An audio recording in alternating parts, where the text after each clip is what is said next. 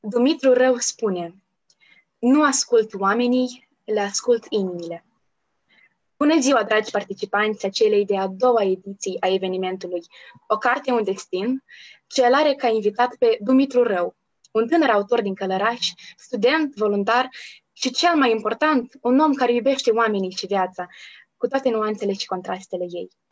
Domnule Dumitru, bună ziua! Vă mulțumim că sunteți alături de noi astăzi și pentru că ați acceptat să fiți invitatul nostru. Salutări! Salutări ție tuturor! Mă bucur că pot fi invitată în, sau numit invitat în, în așa format, pentru că astăzi vremurile. Uh, și da, bă, de ceva timp uh, scriu. Se poate spune și așa. Evenimentul va fi întrebare-răspuns. Întrebările sunt adresate și colectate de rândul tinerilor. Deci, uh, putem începe? Ei bine. Pentru început, aș vrea să vă întreb, este ușor sau nu să fii scriitor? Și cum e să fii scriitor în Republica Moldova? Uh, mai bine zis, uh, dacă e ușor sau greu să scrii în principiu, pentru că uh, în ultimii ani, valul sau uh, grupurile de oameni care au uh, început activitatea în domeniul scrisului sau a artei scrisului. Sunt mulți mai mulți decât s-ar fi așteptat cineva. Și asta e bine, e de bine, dar ar zice eu că nu e atât de greu, e mai greu până îți găsești curajul necesar ce ai hai să zicem, timp pentru asta, pentru că da, e o chestie care îți mănâncă mult timp. Te consumă, consumă timp, consumă energie și evident îți consumă din alte activități pe care, nu știu, poate alții le consideră mai prioritare. Însă, a fi scriitor, nu scriitor, om care scrie. Adică a fi scriitor trebuie cumva, sau eu văd din altă perspectivă, a fi scriitor, de fapt, înseamnă mult mai mult. Înseamnă a te dedica 24 din 24 scrisului, de a fi mereu acolo unde, de fapt, sunt evenimente despre scris, lansări de cărți, mereu prin biblioteci, adică cumva eu am un portret de asta clasic al scriitorului. Însă, de fapt, eu scriu doar în timpul liber și încerc să aduc publicului, da? o parte din ceea ce scriu eu în timpul liber. Mulțumesc. Um, presupunem că inițial ați început a scrie pentru sine. Când ați ajuns la decizia că veți fi scriitor? Uh, dar nu e decizie. Uh, e de fapt o barieră pe care trebuie cineva să o treacă într-un moment dat, pentru că uh, foarte mulți care au început a scrie și care astăzi îi poți numi scriitori cu adevărat uh, sau uh, personalități notorii pe care le avem noi în Republica Moldova, care, da, sunt scriitori, au la greu cărți scrise, volume întregi, da?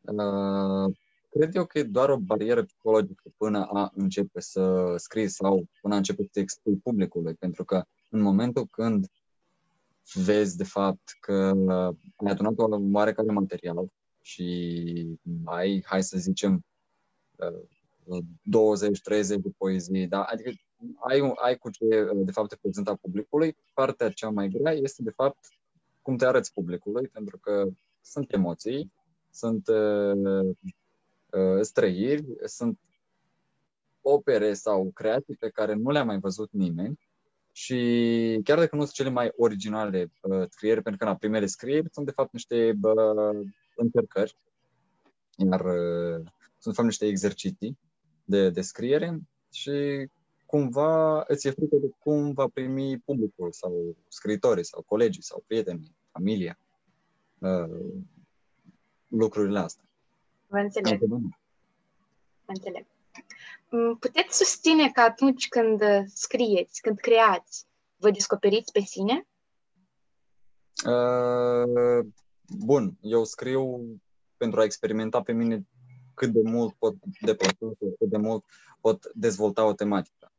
Uh, în principiu, modul meu de scrie poate e asemenea ca și la mulți alți scriitori. Însă, uh, cumva, eu cred că s-ar putea de, de numit hai să zicem, un fel de, de străduință de asta interioară.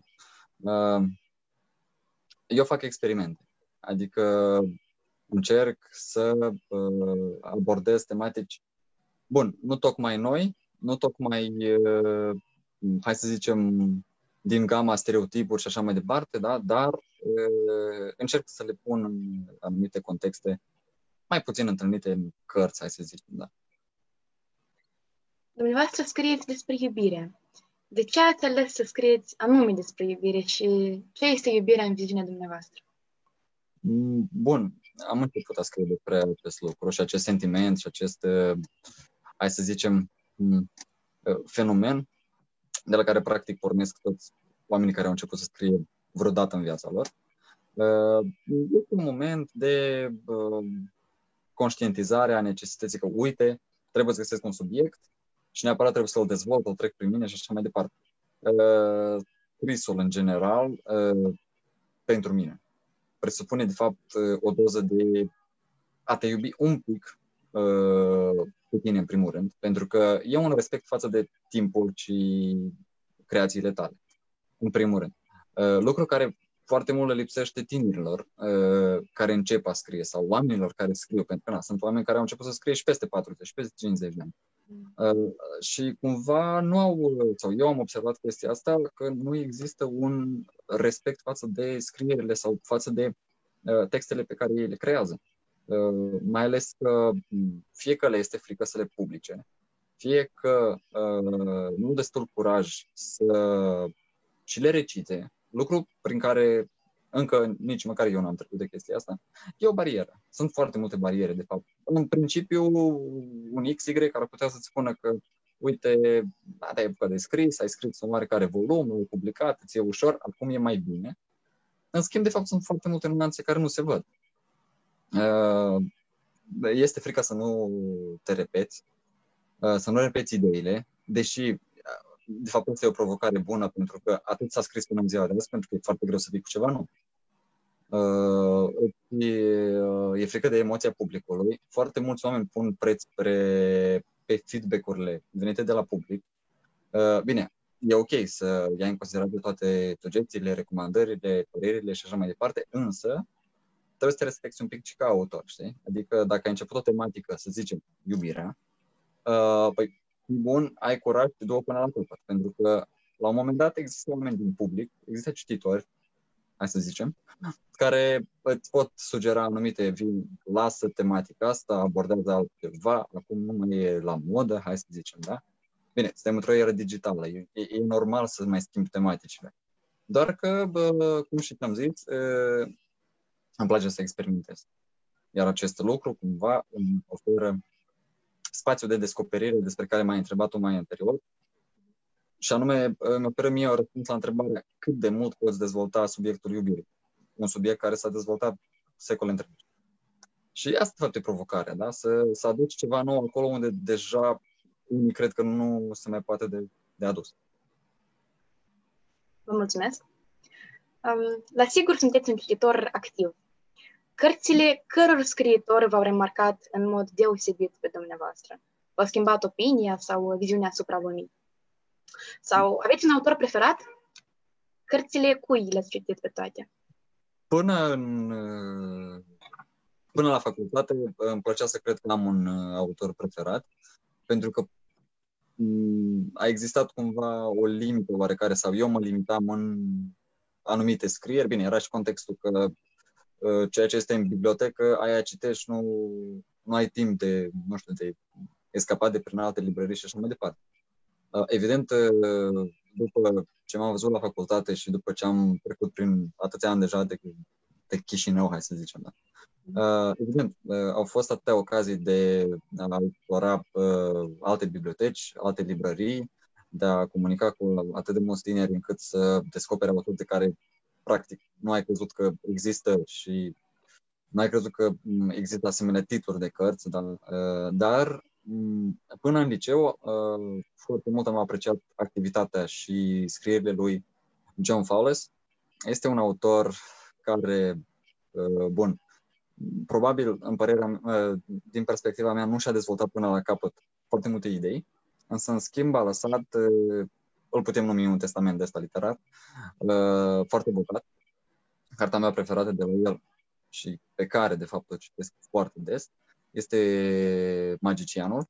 Este, de fapt, o uh, istorie, uh, un thriller, uh, hai să zicem, da, dar e un thriller de ăsta ușor.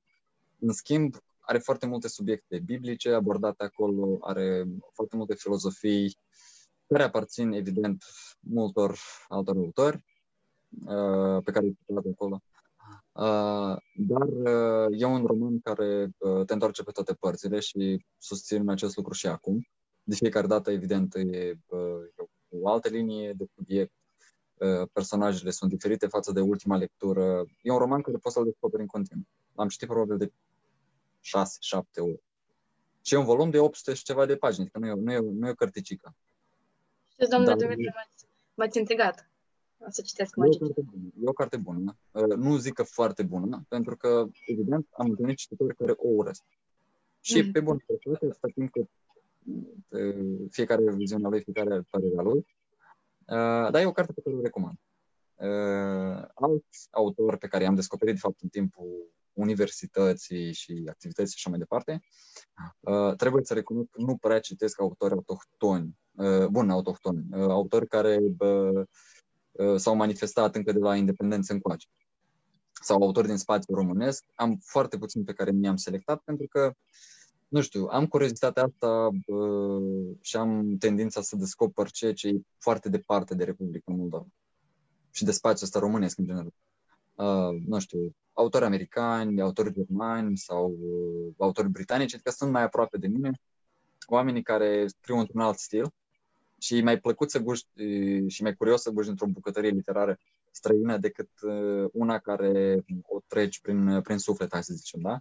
Uh, pentru mine lecturile străine uh, automat trec prin creier, hai să zicem, în ghilimele, iar scrierile din spațiu românesc le treci mult prin suflet, știi, scărți de suflet. Deși din spațiul românesc ador foarte mult scrierile lui Radu Tudoran, Cărtărescu, îmi place foarte mult cum scrie uh, Drumeș, deși sunt romane, uh, evident, pentru anumite vârste. Uh, dar uh, din cei autohtoni sau cei din generația mea, să zicem, da, generații de, de scriitori care au acum 18 până la 35 de ani, da, generația asta a scriitorilor tineri care publică pe bloguri, pe rețele de socializare, pe site-uri diverse, îmi dau silința să citesc cât mai mult. Un considerent ar fi că nu, nu vreau să repet ideile lor, iar uh, alt considerent este că e mult mai ok să promovezi ceea ce acum e viu și acum se, se dezvoltă decât deja poate fi prea târziu sau nu știu. Când renunță, deja nu mai are rău să, să-i citești scrierile. Adică îl motivezi totodată. Lucru pe care nu-l, nu-l vezi în societatea noastră. Cred eu că mult mai mulți tineri ar scrie dacă ar avea motivație din partea societății și cumva ar ști că, indiferent de situație, vor fi citiți. Dar da, puteți mult. Îmi dau silință. Sunt sigură că noi, atât eu cât și tinerii, sunt absolut de acord cu ceea ce ați spus. Um, mulți vă asociază cu Eminescu contemporan. Tindeți spre a fi ca el sau nu? Nu. Nu, absolut. Eminescu a fost, uh, bun, nimeni nu are cum să fie pe Eminescu. El, bă, bun, geniul literar a fost un geniu literar și rămâne a fi unul singur. Uh, nu, evident, nu, nu trebuie să tindem uh, către a fi cineva uh, sau a copia uh, stilistica sau, hai să zicem, portretul cuiva și să încerci să, să simulezi personalitatea cuiva în uh, în, în secolul nostru, da? Hai să zicem așa. Dar cred eu că poți să, nu știu, să te asociezi psihologic cu el, da? Să, să încerci să gândești, că să spui întrebări de genul ce a vrut să spună, ce simboluri ar mai fi dezvoltat dacă ar fi trăit și așa mai departe. Adică... Dar nu, nu încerc să fiu ca, ca cineva, încerc pur și simplu să iau de la fiecare să încerc să, să clădesc în mine ca, ca personalitate, dacă pot spune așa. Mulțumesc. Um, domnule Dumitru Rău, ce impact a avut o oră, prima poezie pe care ați scris-o tocmai în liceu? Domnul, hai să fim realiști, impactul probabil a fost maxim uh, colegii mei de liceu. Pentru că pe atunci nu era atât de popular Facebook. Uh, era rețeaua OK.ru, pare mi mai este și acum. Uh, bun, uh, din totdeauna am avut tendința asta să asociez imaginile cu poeziile mele, să ofer cumva un mesaj complet uh, celor care o să-și facă timp să citească, pentru că nu credeam că cineva o să-și găsească timp să citească ceea ce scriu eu. Bine, eram conștient de faptul că un 20-50 de persoane, maxim 100 de persoane, real vorbind, își vor face timp pentru chestia asta. Însă, na, surprizele vin cu timpul, știi, și nu, nu vin deodată. Dar cred eu că a făcut un pic de, de impact de genul și tu scrii sau de genul că nu m-am așteptat și așa mai departe. Bine, o reacție normală, de fapt, la fiecare om care începe să scrie și nu spune despre asta un timp și apoi peste noapte, uite, el scrie poezii. Foarte mult mi-a plăcut poezia. Um, acum despre prima carte. V-a, remar- v-a remarcat mm. cumva publicarea primei cărți. Considerați sau nu Parfum de dragoste ca un, ca un roman de, de succes? A, nu e roman, e volum de poezie. Da, de poezie, diverse. Um, da, uh, fiecare publicare, cât de, uh, hai să zicem, uh, cât de imatură ar fi, pentru că eu am publicat-o, dacă nu greșesc, la 19 sau 20, nu, nu, nu sincer nu mi amintesc, a fost în 2017. 2017, da. Uh, vezi, adică e o, e o carte care uh, deja încep uh, să... Nu, nu e chiar pe primul plan la mine să, să o citesc tot timpul când vorbesc cu cineva. Uh, fiecare carte sau fiecare publicare, indiferent de vârstă, 16, 20, 50 de ani, este un examen. Și e strict caracteristic pentru vârsta respectivă. Dacă atunci gândeam în într-un mod, da. Atunci aveam un tablou că, uite, o să scot o carte și o să iasă bestseller peste noapte. Uh, evident, uh, în perioada aia credeam că e ok. Și cred eu că e, e tare bine să, să fiu de acord cu ceea ce eram atunci. Nu încerc să ascund absolut deloc uh, faptul că, uite, nu am scris o carte pe care în zilele noastre aș fi scris-o. Da? Evident, acolo sunt poezii uh, pe care le-am trăit în perioada aia pe care le-am uh, simțit și am crezut că sunt potrivite atunci. Acum, evident, aș redacta to- toată cartea de la A la Z și nu știu dacă aș mai publica-o. Dar e important să nu îți pară rău de anumite lucruri făcute, de, nu știu, hai să zicem, să respecti fiecare decizie pe care ai avut-o anterior, indiferent de vârstă, pentru că e strict conform vârstei uh, pe care am avut-o când s-a întâmplat lucrul respectiv sau când am publicat cartea respectivă. Uh, eu ador foarte mult filozofia lui Uh, da, a lui John Fowles în principiu, pentru că de la el am învățat lucrul ăsta. Uh, ca să înțelegi ideea generală a cărții este că, indiferent uh, cât de mult continui să faci o activitate, nu are importanță, fie că e vorba de scris sau fie că e vorba de un bucătar la un restaurant de la colț, da? Important este să respecti fiecare minut pe care l-ai avut anterior pentru că uh, omul e uh, o construcție care se, se, se schimbă în fiecare zi. Nu ai cum să, să păstrezi același tablou din copilărie și până la maturitate. Uh, de asta, cărțile pe care, nu știu, sau poeziile pe care le-am, le-am scris ieri, nu cred că vor fi valabile și pentru ziua de mâine. Uh, și da, uh, există fenomenul ăsta uh, al autorilor care nu își prea iubesc scrierile, mai ales după publicare sau uh, mai ales după, nu știu, când ajung pe buzele mai multor oameni. Da? Tendința e să un pic să, să schimbi lucrurile. Dar a fost o carte uh, care m-a maturizat foarte mult, care m-a învățat că uh, lansările de carte și publicările de carte nu trebuie să fie făcute în grabă, trebuie să te gândești din 100 de puncte de vedere, uh, că m-a învățat, de fapt, că oamenii te pot citi și nu neapărat din cărți. Că poți să aduni oameni și auditori foarte mare și în mediul online. Adică poți să n-ai nicio carte publicată și oricum lumea să te citească. Bine, cartea e un mod de a, de a transmite cumva oamenilor scrierile tale. Am învățat între timp că e posibil să ajungi pe buzele tuturor, chiar dacă nu publici cărți. Și lucrul ăsta l-am testat și lucrul ăsta merge, știi? Dar, da, a fost o carte care pe mine m-a maturizat cel puțin. Și bă, îmi place de cartea așa cum este. Vorbeați despre bucătăria uh, în a scrie o carte. Când simțiți când cartea e închegată? Când știți când e momentul oportun ca ea să fie oferită cititorului? Este, există un moment de, mai să zicem, de, de încurajare de sine. Da? Există un moment când crezi și accentuez cuvântul crezi, pentru că în momentul uh, când decizi să publici o carte, ai o, o oarecare energie sau ai o oarecare bă, încurajare care vine dinăuntru, știi? Adică ești convins că ai scris cartea ideală. Uh, și iarăși accentuez că crezi că ai scris cartea ideală. Uh, dar uh, dorința, probabil. Dorința de a arăta publicului că, uite, am și altceva. Sau uh, că uite, ați putea citi și, nu știu, alte texte în afară de ceea ce mai este prin librării. Știi?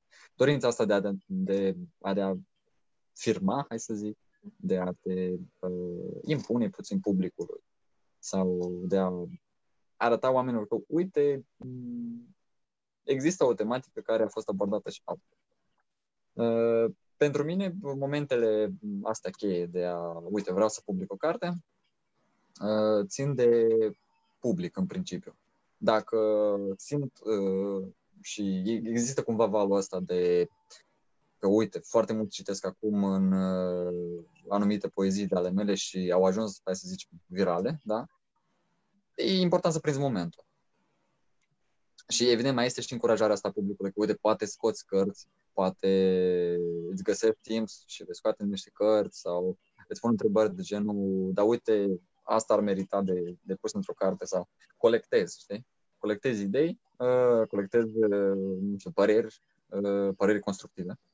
Uh, și evident, câteodată uh, iau în considerare și părerile negative pentru a încerca cumva să readuc și celor care nu citesc motivația de a deschide totuși uh, pagina sau cartea sau platforma unde tu prezinți poeziile. Pentru mine asta e cea mai mare plăcere, când oamenii care critică totuși intră și citesc poezii, știi?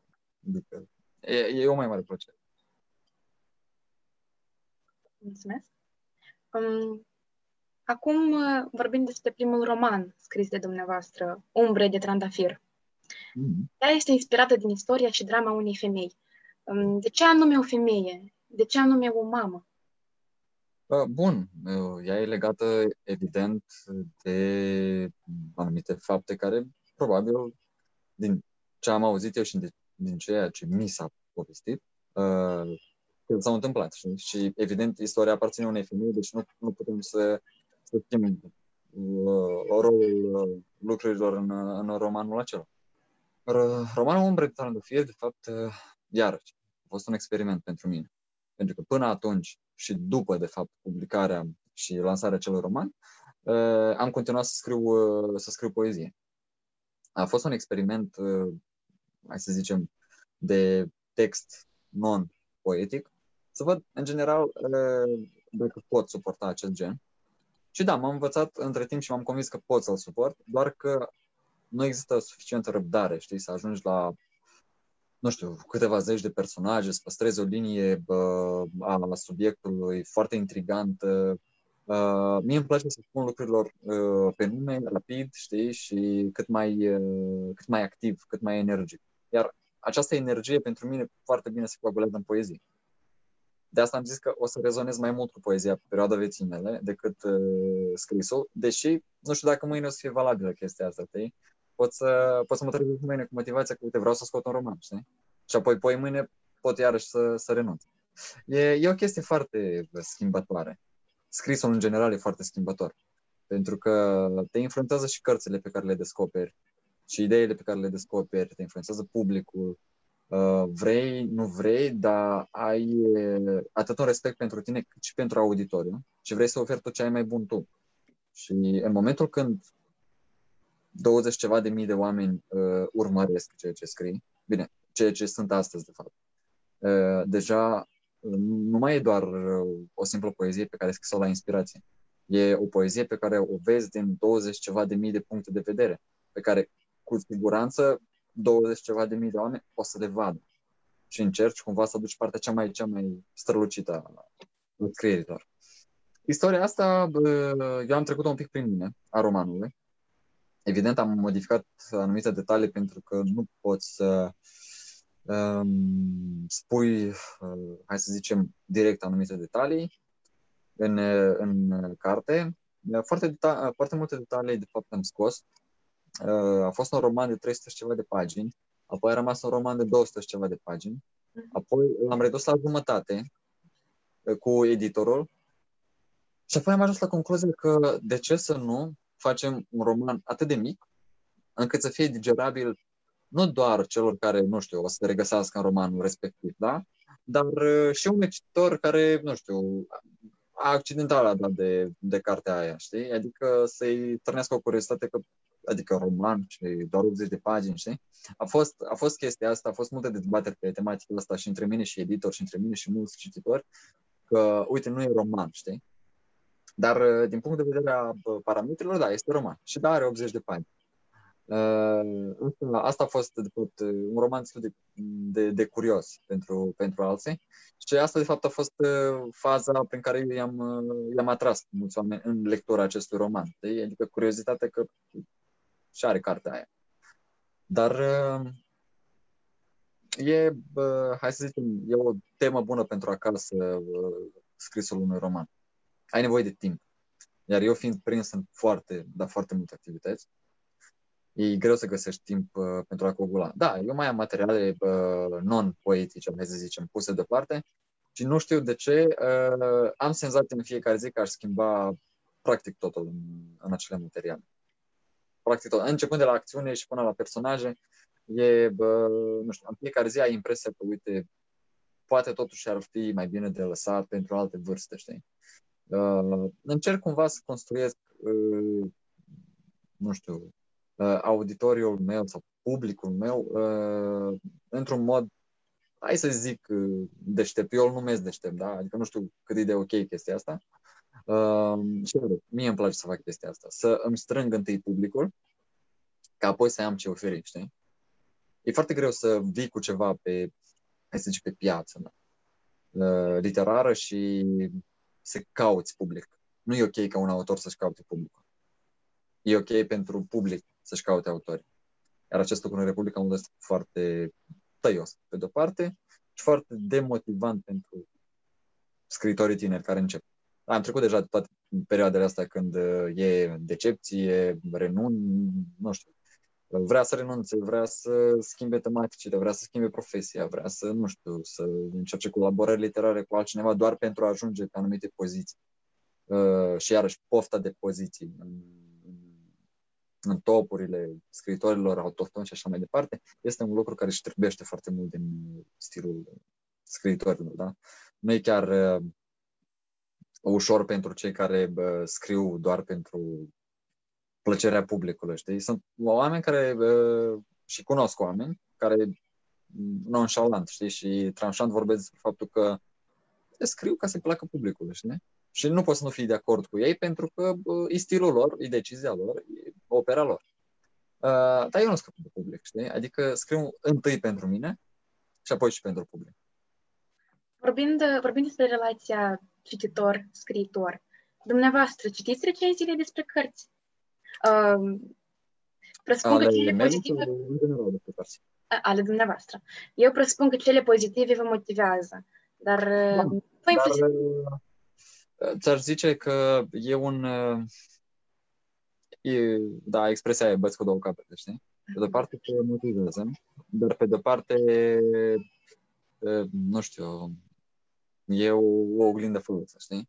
Adică pentru auditoriu care ține sentimental la tine, și zic sentimental pentru că m- un om care te-a citit, dar ce te cunoaște, nu, nu doar din, din cartea pe care a descoperit-o, dar în general, din viața reală. Foarte mulți cunoscuți prieteni din dintr-un cerc foarte apropiat care au dat cărțile mele și au, le-au încercat, știi? Evident că mm, moral nu o să-ți spună sau nu o să îndrăznească sau dacă o să aibă o critică, o să o zică într-un mod foarte frumos și practic ești pus pe mm, pe o pistă falsă. Știi? Nu, nu, nu vezi de fapt romanul tău așa cum ar trebui să fie el sau așa cum îl vede lumea cu adevărat. Uh, evident, uh, eu dacă să mă apuc de pictat, da, și tot cercul meu de prieteni, nu știu, hai zicem X oameni, da, 1000 de oameni, uh, mă cunosc personal, evident, din ei 800, la sigur o să zic că, că le place, vreo, vreo 100 o să fie de genul că, uite, a fost o surpriză pentru mine și așa mai departe. Și 100, evident, o să critique, dar nu o să, să-mi zică lucrul ăsta direct în față. De aia e important pentru un tânăr scriitor să mm, să aibă doză de respect și pentru feedback-urile mai puțin plăcute, negative, de ce nu? Pentru că e și aia o părere. Adică o părere negativă uh, nu există până nu ai făcut împreună de ceva. Ne? Înseamnă că totuși autorul a greșit undeva. Și trebuie să-ți pui întrebări, trebuie să vezi de fapt care e locul unde mai ai de lucrat. Uh, pentru că, na, 18, 80 de ani, tot timpul este loc de, de mai bine. Nu poți să scrii că undeva sau, nu știu, să scrii sus și tare pe, pe o clădire că, uite, eu am scris perfect o carte. E imposibil. Nu, e, bă, a scrie o carte e, e, un, e un lucru subiectiv. Subiectiv pentru public și obiectiv pentru tine. Și invers. Poate fi subiectiv pentru, pentru autor și obiectiv pentru public, știi? Pentru că, na, la urmă, urmă, publicul te taxează publicul e cel care îți oferă aplauze și tot publicul poate fi cel care îți oferă, nu știu, mai puține aplauze. Da. Vorbind despre asta, care sunt primii oameni care vă citesc textele, cărțile dumneavoastră? Și cât de nerăbdător sunteți în postarea textelor noi? A, de nerăbdător, uh, aș zice că nu, nu, nu, am, nu am chestia asta de nerăbdare, știi? Adică să am o chestie de hai cât mai repede să le postez, știi? Hai, nu știu, e momentul sau... Nu, le las cât mai mult. Textele noi care apar în principiu în mediul online și care se distribuie de 11.000 de ori, sunt de fapt texte a, un picuț vechi, da, care le-am scris, nu știu, jumătate de an în urmă sau 4-5 luni în urmă, sunt texte pe care le scriu spontan, pe care încerc să nu le modific. Pot să scriu, nu știu, 10-20 de texte. Încerc să nu le modific, să nu le fac nicio redactare și dacă în timp simt că e ok și sunt de acord cu ceea ce am scris atunci, da, le postez. Dar textele noi pe care le scriu, nu știu, zicem, în momentul de față, nu cred că degrabă vor apărea pe, pe, vreo, pe vreo pagină, pentru că n-am chestia asta de nerăbdare. Dar oamenii care citesc uh, ceea ce scriu eu, textele noi, în principiu, sau primii martori, hai să zicem, la scrierilor mele, evident, familia, în primul rând. Uh, prieteni, uh, colegi de breaslă, hai să zic așa, și mai am o chestie uh, pe care le recomand foarte mult uh, oamenilor care au început să scrie să ofere textele pe care le fac uh, oamenilor care nu au nicio conexiune cu domeniul respectiv. Nu știu, un constructor uh, sau, nu știu, un electrician.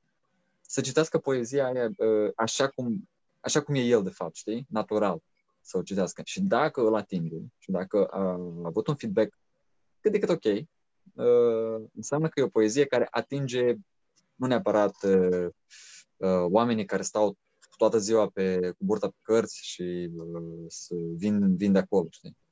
Uh, o poezie trebuie să atingă mai multe pături uh, la nivel de, uh, nu știu, gândire, la nivel de emoție, la nivel de trăire.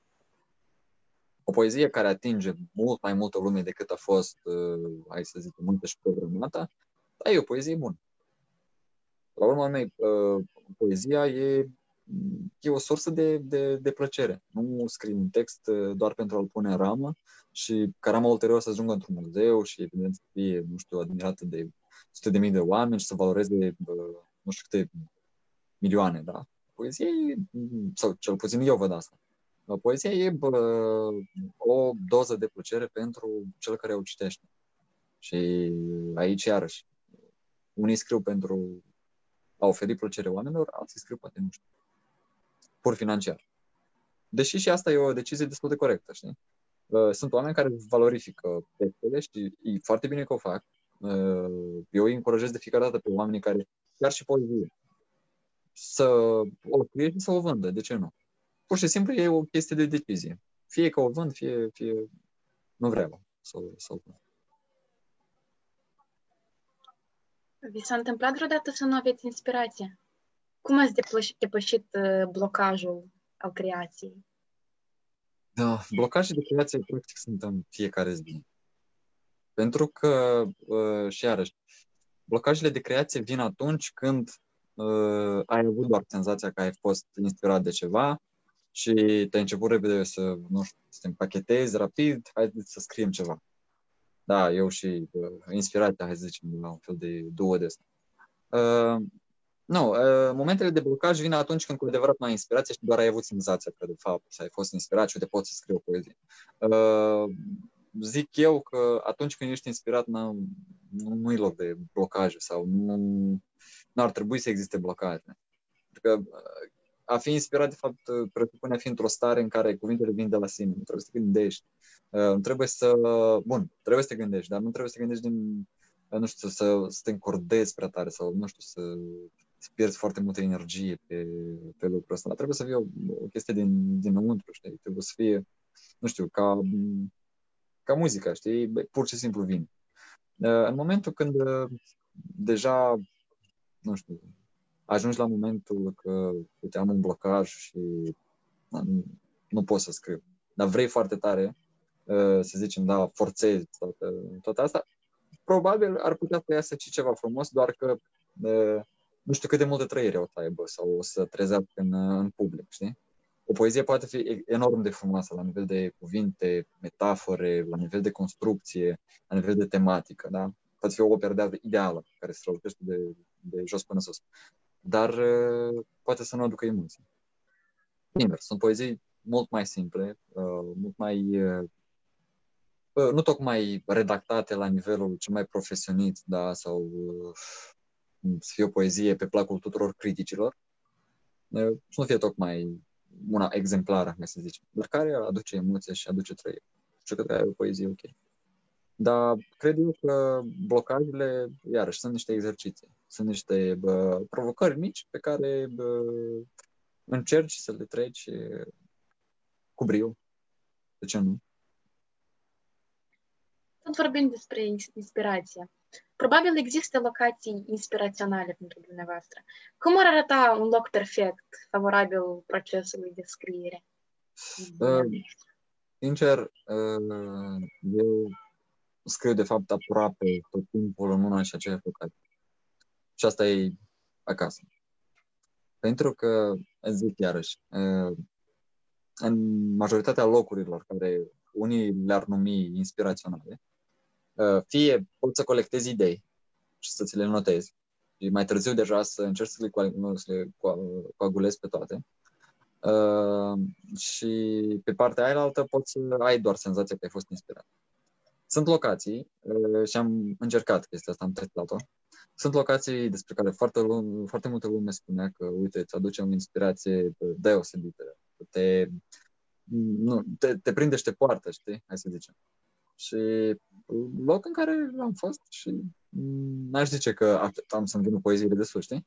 Dar care pur și simplu am avut o senzație de admirație și atât. Și sunt locuri, probabil pentru alții mai puțin inspiraționale, hai să zicem, dar în care bă, mie mi-aduce stare de liniște. Eu nu pot scrie poezie atunci când e gălăgit. Am nevoie de, de liniște. Foarte multă liniște. Pentru că atunci când e gălăgie, riști să ai o, nu știu, o barieră pentru a-ți da frâu liber ideilor. Știi? Te prinde într-o, într-o stare de vălmășeală de asta și nu, nu ai doza de confort pe care un scriitor ca mine, cel puțin, bun, iarăși, vezi, mă numesc scriitor, involuntar pe chestia asta. Dar, bun, un tânăr ca mine care scrie, uh, să, să fie de ajuns. În principiu scriu acasă. Pentru că atât de multe activități și atât de multe tascuri peste tascuri și atât de multe, hai să zicem, probleme sociale pe care le întâlnești zi de zi, oameni, dialoguri și așa mai departe, ciupești cu foarte multe chestii. Dar nu înseamnă asta tocmai poezie. Știi? Nu poți dintr-o lume de, hai să zicem, digitală, hai să zicem, digitalizată, să scoți fior de iubire chiar la fiecare vers. E, e mult mai greu. Dar uh, ar fi și asta probabil un exercițiu pe care nu l-am încercat, dar uh, acasă. E, e cel mai Vă mulțumesc. Uh, domnule, domnule Dumitru, vorbind de lumea digitală, uh, ne-ar interesa ce opinie aveți despre cărțile audio, despre e-book-uri? Uh, sunt total de acord cu ele. Admir foarte mult lumea care are răbdare să, sau care și-a făcut curaj și a trecut în general pe, pe virtual. Eu încă fac parte din categoria oamenilor care pune preț pe materie un pic, dar încearcă să, să simtă totuși cartea. Pentru că na, cartea e, bă, e una când dai un search pe Google și cauți tablouri și una când te duci la muzeu. Uh, și una e când, nu știu, primești un autograf fotografiat de undeva și una când îl primești scris live uh, pe, pe carte, pe o pagină și așa mai departe. Uh, sau muzica înregistrată cu muzica live de calitate e, e o senzație de stare. Știi? Pentru unii oameni, Kindle sau, nu știu, orice alt dispozitiv, este o doză de plăcere. Lucru pe care îl admir foarte mult. Am încercat, am încercat de multe ori să trec pe partea asta, pentru că, na, economie de spațiu, economie de timp, e confortabil, e tare ok. Dar probabil e destinat oamenilor care sunt tot timpul pe fugă, știi? oamenilor care vor să prindă nu știu, câteva zeci de, de activități spontan să le facă, știi, și între timp să mai și citească. Uh, pentru mine, bă, cititul e ca, ca un ritual, dacă vrei, adică dacă nu am o oră sau dacă nu am o bucată bună de timp pe care pot să mă așez calm, să mă gândesc la alte probleme, la alte chestii, la alte, nu știu, uh, provocări pe care le-am avut în ziua respectivă, în perioada respectivă, da, pot să iau o carte și să continu să citesc dar să mă țin de o carte, mai zicem, Sky de ea, știi, și da, de acolo să am anumite probleme pe care nu le-am rezolvat sau uh, să fiu prins în alte activități, mai bine nu. Adică, pentru mine cititul e aceeași vizită la muzeu. Trebuie să te duci și să fii doar al muzeului în momentul ăla, știi? Nu te gândești la absolut nimic. Pur și simplu trăiești momentul. Și lectura pentru mine e o trăire de moment. De asta eu încă prefer cărțile uh, materii, cărțile cu care ne-am obișnuit. Da. De asta și îmi strâng bibliotecă. Am, să, există chestia asta de când ești tu și biblioteca față în față, știi, ce ai multitudinea asta de unde alegi, știi? În principiu, un Kindle e tare mic, știi? Că îți dă senzația asta de uite cât de multe, de fapt. O întrebare simplă din aceeași gamă de idei. Um, preferați să scrieți de mână sau la calculator? La calculator. E mai ok Uh, bun, pentru mine.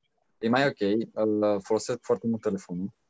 Notițele mele, practic, acolo se desfășoară întreg procesul de notat idei, scris, tăiat, iarăși din nou notat și așa mai departe. Foarte rar scriu pe hârtie. Foarte rar, în ultimul timp scriu pe hârtie pentru că uh, jobul, uh, activitățile pe care le fac sunt practic 100% în mediul online, virtual.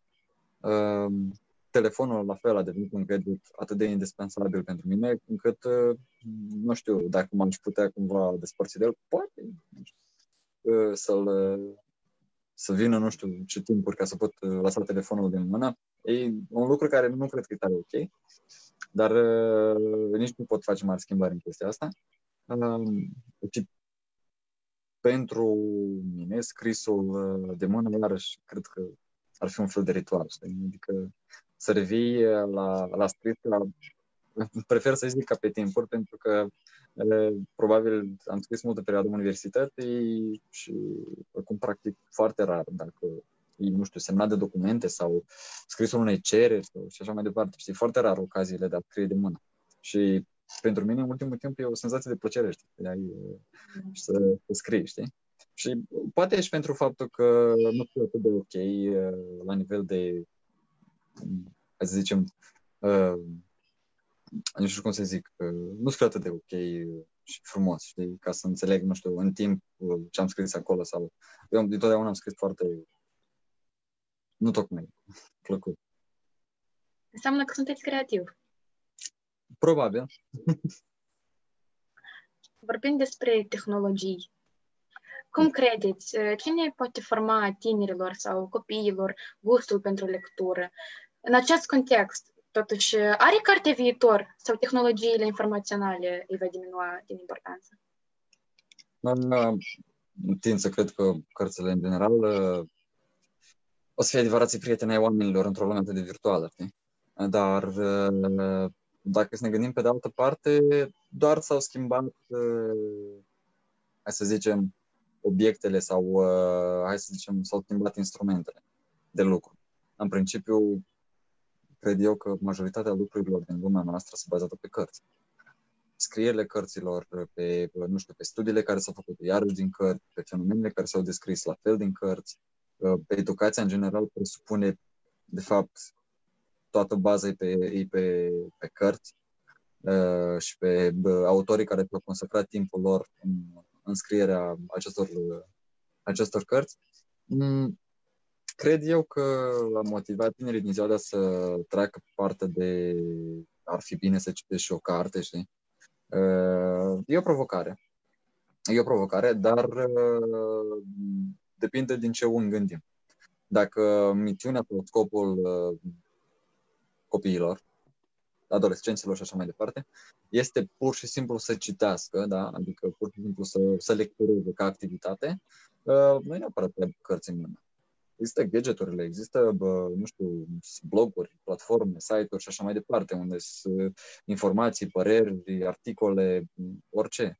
Adică dacă o vedem doar ca pe o activitate, dar dacă o vedem ca pe un proces cognitiv, ca pe un proces uh, din care tânărul respectiv să învețe cu adevărat, să-și facă niște concluzii, să-și pună niște întrebări, mm, cred eu că vine din, din mediu. Atâta timp cât uh, lumea uh, încearcă să pună preț pe, pe gadgeturi, lucru pe care, din păcate, hai să zic, și eu îl fac, uh, prin alte timpuri. Și nu ce cumva să justific chestia asta. Păi riscăm un pic să pierdem din cărțile materie și evident să trecem pe partea virtuală. Uh, ce are? Nu contează maniera de citit, important că se citește. Uh, dar uh, a motiva uh, un adolescent, uh, cred eu că 50% e imposibil. Dar știi de ce? Pentru că uh, trebuie să vină din interior. Trebuie să vină, uh, trebuie să existe dorința asta, trebuie să existe motivația asta cu vreau să descoper o carte. Atât timp când nu, e, bă, nu există dorința asta și există dorința pentru alte activități, mai bine probabil să facă celelalte activități, pentru că probabil o să le facă mult mai bine. Dacă un tânăr vrea să facă sport, pur și simplu, și să nu lectureze, mai bine să facă sport. Pentru că uh, o activitate care îți produce plăcere, o activitate um, productivă, productivă la nivel de, uite, uh, a luat ceva de acolo. Dar din moment ce, uh, hai să zicem, și sistemul nostru de învățământ, știi, îți impune anumite cărți să le citești, te-am de întreabă, știi, uh, uite, vrei să să-ți alegi sau nu-ți, nu-ți oferă opțiunea asta de a alege. De, adică nu-ți pune în față, nu știu, uite, ai o bibliotecă de cărți, decide tu ce vrei să citești. De? Atâta timp cât uh, sistemul nostru de învățământ pretinde că vrea să creeze o diversitate de oameni foarte elevați și foarte educați și așa mai departe, știi? Și, dar, pe de altă parte, impune același set de cărți, știi? e cumva foarte riscant uh, acest lucru. De asta, probabil, și de acolo mi se trage uh, obiceiul de a citi autorii străini. În liceu și în gimnaziu simțeam chestia asta, că uite, cineva trebuie să decide pentru mine ce cărți să citesc, știi? Adică uh, nu, nu, e, nu există întrebarea sau opțiunea ce vrei să citești. Acum e mai ok cumva, adică acum uh, e important să ai dorința asta, știi? Deși cred că și acum în sistemul de învățământ există impunerea asta de cărți nu m-am documentat. Uh, de atunci probabil a venit uh, dorința asta, pentru că toți făceau, sau majoritatea făceau o activitate, citeau o anumită carte în grup, știi? Și o discutau între ei încât cartea aia devine deja mm, mega uzată la nivel de, de gândire, știi? Adică deja toți o știau, știi? Și nu era necesar atât de mult să, să citesc cartea pentru că oricum ideile esențiale și așa le, le prindeau. Eu încercam cumva să fug toată chestia asta și să citesc, nu știu, cărțile care foarte rar să rog din bibliotecă. Așa l-am descoperit pe, pe John Faust, asta, de pe, asta pe care ți-l-am menționat, așa l-am descoperit pe Orwell și l-am descoperit pe uh, care autor să, să, să recomand, de fapt. Uh, să zicem, același chiar și același Dostoevski. Adică sunt autori care au gândit și au, sau au venit din alt mediu. Și chestia asta pe mine m-a, m-a atras foarte tare lucrurile care nu le fac tocmai toți. Știi? Cumva asta e un principiu pe care, pe care îmi aleg și cărțile pe care le citesc, pentru că m-ai întrebat dacă citesc și recenzii la cărți. Foarte rar. Foarte rar citesc recenzii de la cărți Uh, încerc să nu pătrund în uh, mediul publicului care deja au uh, străpuns cartea prin, prin toate metodele, știi? Adică încerc să, să fiu eu și cartea doi necunoscuți total, știi? Să nu, nu știu, să nu trec peste 100 de recenzii și mai târziu deja să încep să citi cartea, știi? De ce să, de ce să fac chestia asta? Sunt absolut de acord cu dumneavoastră legat de recenzii. Um, legat de cărțile bune și mai puțin bune. Unii autori consideră că există cărți de calitate. Da? Mm-hmm. Uh, după ce parametri considerați dumneavoastră o carte rea sau bună? Și, în general, credeți că există cărți bune sau mai puțin bune? Mm, pentru mine, uh, nu există cărți bune sau mai puțin bune, sunt cărți necesare și mai puțin necesare. Adică să că e bun și rău, iarăși, e un taler de ăsta care e foarte subiectiv. Nu poți zice despre o carte că e rea și nu poți zice despre o carte că e bună. Toate sunt cărți. Dar depinde de necesitatea lor și de utilitatea pe care o oferă. Depinde de setul de idei pe care îl, îl promovează sau depinde de, da, de, de necesitatea pe care o simte publicul față de cartea respectivă. Pentru că să zici despre o carte că este rea, bine, să zicem, are un subiect nu tocmai uh, dezvoltat, da, e o carte țiropază, hai să zicem, se repetă subiectul ca foarte multe alte cărți, în schimb este scrisă corect gramatical, știi? Nu poți să zici că e o carte rea, pentru că din moment ce e scris din corect gramatical, e ok, știi? Uh, e opțiunea publicului deja, e ok sau nu e ok. Da, și nu poți să zici despre ea că e o carte rea. Și invers, poate fi o carte care a ajuns pe buzele tuturor oamenilor, dar are un stil foarte ciudat de scris și nu tocmai plăcut pentru unii cititori și nu poți să, să zici că e o carte, e o carte bună. Știi? Că o carte bună ar însemna că toată lumea a citit-o de la cel mai mic la cel mai mare și toată lumea a fost de acord cu ea și toată lumea a promovat-o, știi? Lucru imposibil. Și fix același lucru e și cu cărțile rele, să zicem. Da, nu, nu toată lumea urește anumite cărți pentru putea spune că, uite, nu e ok sau nu e ok. Uh, da, sunt cărți, aș zice eu, uh, nu tocmai potrivite sau nu tocmai necesare societății sau, mă rog, cititorilor. Uh, eu mi-am făcut cândva un set din cărți de astea pe care nu prea tare aș vrea să le să mai revin la ele, știi? Adică sunt, sunt cărți ca așa autorilor autohtoni Probabil pentru că le-am descoperit deja prea târziu și deja am trecut de anumite vârste știi? și nu are o relevanță cartea aia respectivă. A, nu o să iau un abecedar acum și să zic că e o carte rea. Deja nu mă mai reprezintă pentru că, evident, e valabilă pentru o anumită vârstă, știi? Ca de exemplu. Uh, exact și unele cărți, nu știu, de fizică cuantică, știi? De ce să zic despre ele că sunt rele, atâta timp cât n-am ajuns la nivelul respectiv și nu am, nu știu dacă o să am vreodată nivelul să înțeleg ideile de acolo, știi, și să concep uh, ideile atât de mm, filozofice și atât de complexe. Uh, sunt necesare și mai puțin necesare. Uh, spre un exemplu, dacă vrei să te aduc, este de carte pe care eu nu cred că aș reveni vreodată la ea. Este uh, 120 de zilele Sodome de uh, Marchizul de Sade. Uh, probabil cunoști, probabil nu cunoști. El a fost un, uh, hai să zicem în ghilimele, un maniac de ăsta uh, libertin, uh, care a scris uh, de fapt, romanul ăsta 120 de zile la Sodomie, este un roman care probabil întrece orice normă umană de, de exprimare a anumitor acțiuni pe care le poate și omul.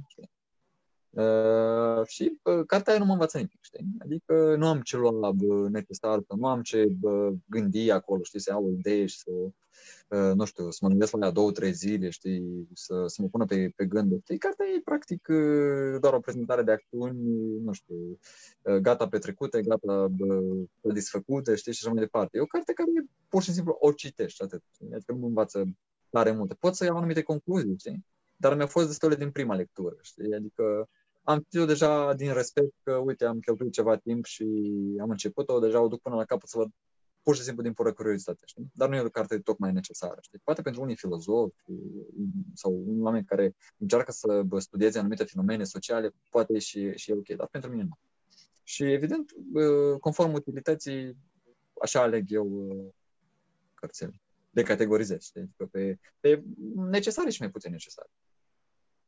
Înseamnă că totul se rezumă la cum interpretează cititorul această carte. Um, întotdeauna mesajul ajunge la cititor sau nu? Unde se pierde conexiunea asta între cititor și mesajul, mesajul cărții? Uh, ți-aș aduce un exemplu, chiar acum a venit în minte, uh, faza cu, celebra fază cu cuțitul, știi? Adică uh, dacă se prezintă un cuțit el, uh, și ți se pune întrebare, de fapt, uh, uite, cu cuțitul ăsta poți să tai pâine, știi? Și cu cuțitul ăsta poți să omori unul, știi? Uh, depinde din punctul de vedere al oamenilor. Dacă o carte uh, e mai puțin bună sau foarte bună, știi? Uh, asta e doar de, doar de, depinde de, de public. Și, sau dacă o carte nu e atât de utilă, iarăși depinde de public. Exemplul meu, știi? Dar uh, da, publicul este cel care, care pune nota finală. Și asta e valabil doar pentru oamenii care cu adevărat uh, prețuiesc aceste note finale, știi? Adică care bă, iau în considerare acest, uh, acest lucru. Pentru că bă, nici cărțile bă, care au fost citite de milioane de oameni, hai zicem așa, și aceeași Biblie, știi? Care e cea mai carte în principiu. Uh, evident, eu aș critica-o de la stânga la dreapta, știi? Anumite pasaje de acolo și invers. Aș lăuda de la stânga la dreapta anumite pasaje de acolo. Uh, e foarte greu să crezi că o carte poate satisface uh, un om 100% și poate să ajungă să, să-i ofere mesajul uh, pe care de fapt l-a avut, știi? Foarte des aud, aud din autorii contemporani sau colegii de brasa, hai să zic, da? Cumva că discutăm despre anumite cărți, realizezi de fapt că avem uh, cu totul alte idei și ai senzația că ai citit două cărți total diferite, știi? Depinde de mediul în care a fost citită cartea, de omul și mediul din care el vine. Dacă un om, uh, să zicem, financiar, sărac, va citi Robert Kiyosaki, uh, celebrul lui Tată bogat, tată sărac, pentru el va fi o revelație această carte, știi? Și dacă un copil care vine din un mediu bun, mult mai ok financiar, știi, va citi cartea asta, eu cred că pentru el nu, nu va fi o revelație de puternică, știi? Și cred eu că dacă s-or întâlni ăștia doi, știi, cândva față în față și vor discuta despre cartea asta, ar avea senzația că au citit două cărți diferite, știi? Contează foarte mult totul totul contează în principiu. Pentru că, uh, da, cartea e un produs, știi? Uh, dar uh, publicul are gusturi, publicul are critici, publicul are laude, publicul are stări. Nu poți să nu poți să-i dai o carte la 100 de oameni care sunt fericiți în momentul ăla, știi? Și că nu, nu știi care e fericit și care e trist, știi? Pur și simplu o dai și o oferi la, la, la citiți pe lectură și așa mai departe. Deja cum simt și cum apreciază această carte e strict pe, e strict bă, părerea lor, știi? Și rămâne deja de, de autor, știi? Aprecieze asta sau ia în calcul sau nu. De asta eu apreciez, uh, știi, uh, nu până la capăt nici părerile bune, nici feedback-urile care spun că, uite, scrii ideal, știi? Nici feedback-urile bă, negative care le primesc în principiu mesaje, nu în public, care spun că renunță la scris, știi? Și trebuie să vezi și din partea aia și din partea aia și să le adun undeva la mijloc. E locul unde, de fapt, se întâlnește și autorul, știi? o chestie mm, pe care trebuie să o învețe foarte multă lume și pe care eu am învățat-o mai greu, dar am învățat. Am vorbit despre cititori, acum despre scriitori. Care este totuși până la urmă menirea unui scriitor în, în societate? Um, care este locul și rolul lui? Uh, probabil hmm. uh, depinde de cărțile pe care le scrie. Uh, dar în principiu eu cred că un autor trebuie să educe. Un autor este bă, un uh, instrument de bă, educare, de bă, oferirea anumitor valori, de transmitere a anumitor valori din generație în generație și așa mai departe. Uh, autorii au, un, uh, au o misiune foarte importantă uh, prin definiție, știi? E foarte, uh, uh, n-aș zice greu, dar e foarte specială uh, momentul ăsta de a colecta idei, de a le uh, coagula într-un singur material și de a le oferi oamenilor uh, anume acest set de valori pe care ar trebui ei mai târziu să le promoveze altor generații, știi? Iarăși de autori, probabil. Uh, eu cred că autorii sunt necesari. Fără autori, probabil, societatea noastră nu era să fie ce suntem noi astăzi sau ce, ce, ce este per general acum. Uh, fără autori, nu știu, pentru mine cel puțin ar fi un pic uh, o societate de, în care persistă o tecetă de asta de valori și cultură și așa mai departe. Da, eu, eu cred că uh, autorii trebuie pur și simplu să educe. Să, să ia și să, să, să educe societatea. Vorbim despre sursa dumneavoastră de energie în a, în a scrie cărți. Cine sunt oamenii care ați dori să le mulțumiți pentru curaj, inspirație, sprijin în realizarea acestui mare vis? Uh, eu, uh, um, în momentul uh, când vine, de fapt, faza asta de mulțumire, știi? Uh-huh. Uh, ai senzația că ar trebui, în principiu, să-ți mulțumești ție pentru timpul ăsta pe care l-ai făcut, pentru deciziile pe care le-ai luat, știi? Dar uh, nu, eu uh, în principiu cred că o să le mulțumesc cel mai mult sau încerc să le mulțumesc cel mai mult oamenilor care nu au crezut în chestia asta. Înțelegi? E o chestie care te maturizează, în primul rând, și oamenii care nu cred în... sau bun, se dau la o parte, știi, din, din, din toată avalanșa asta de scriere și de laude și așa mai departe, de fapt datorită lor ajungi cineva, hai să zicem. Pentru că vrei, nu vrei, dar oamenii ăștia îți dau o pornire de asta interioară prin care vrei să le demonstrezi contrariul. Și acest lucru, uh, eu cred că lor, în primul rând, oamenilor care te critică cel mai mult, uh, mulțumirea probabil lor le vine, știi? Dar uh, mulțumirea pentru inspirație și idei, fiecare om care cel puțin o singură dată în viață mi-a oferit măcar o idee. Eu cred că toți. Adică fiecare om care cel puțin o dată în viață ți-a oferit o idee, deja eu cred că ar trebui să fie prețuit.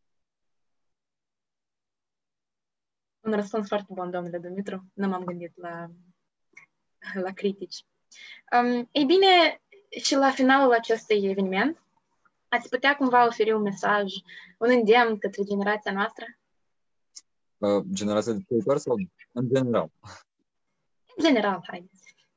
Uh, important, uh, cred eu, și lucrurile pe care uh, cel puțin eu am trecut, uh, să nu uh, apeleze la frică în momentul când vor să uh, obțină ceva de la viață, știi?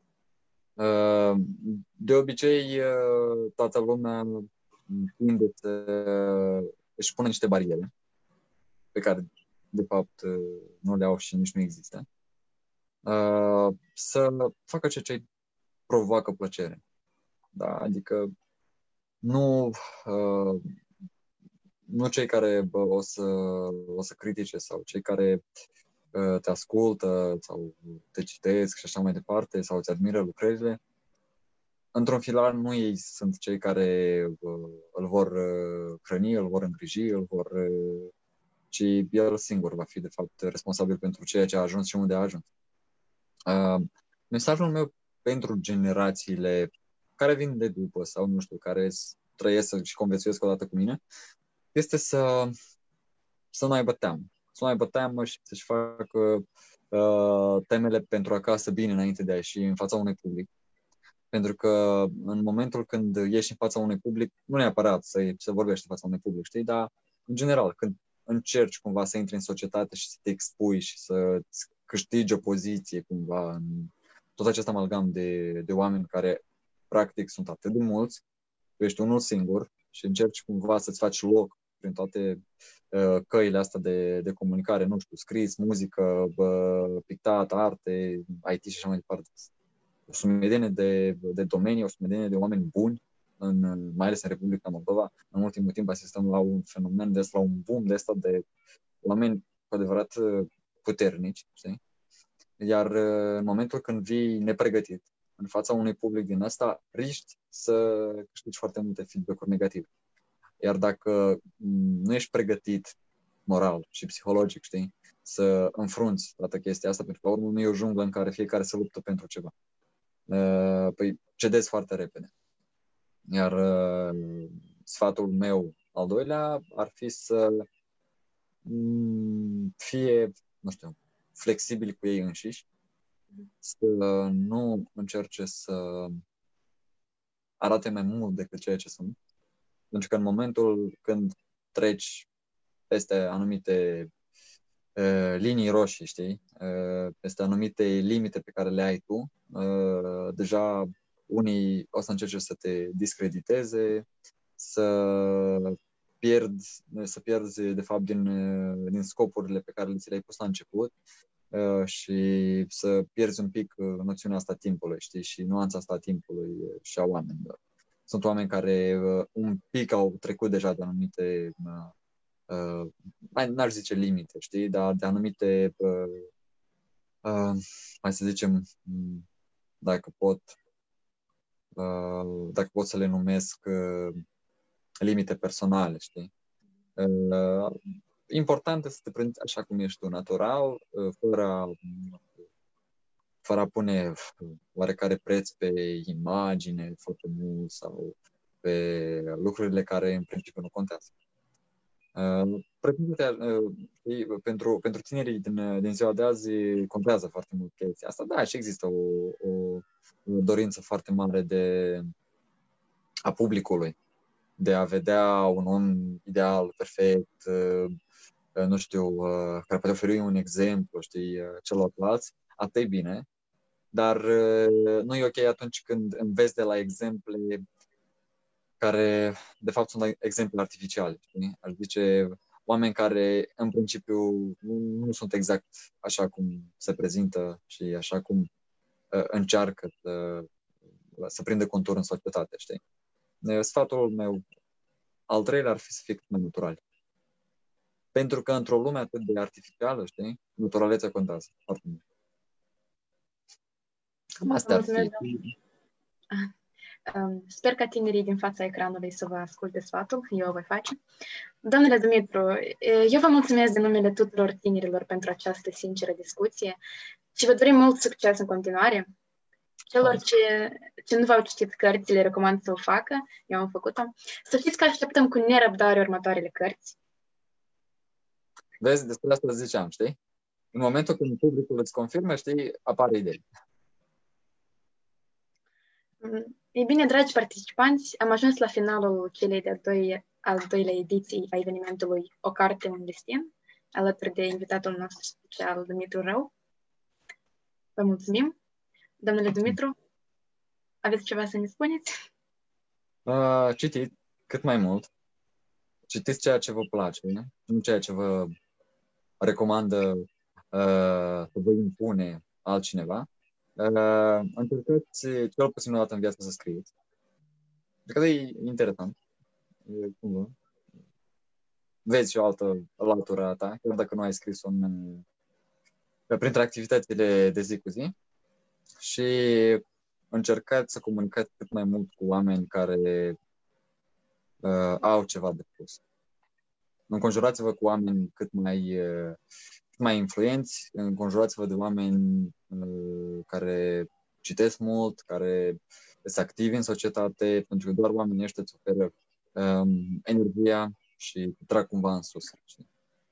Ca, asta, asta cred eu că, că ar trebui să, să facă cel puțin, dacă nu în fiecare zi, măcar o dată în săptămână.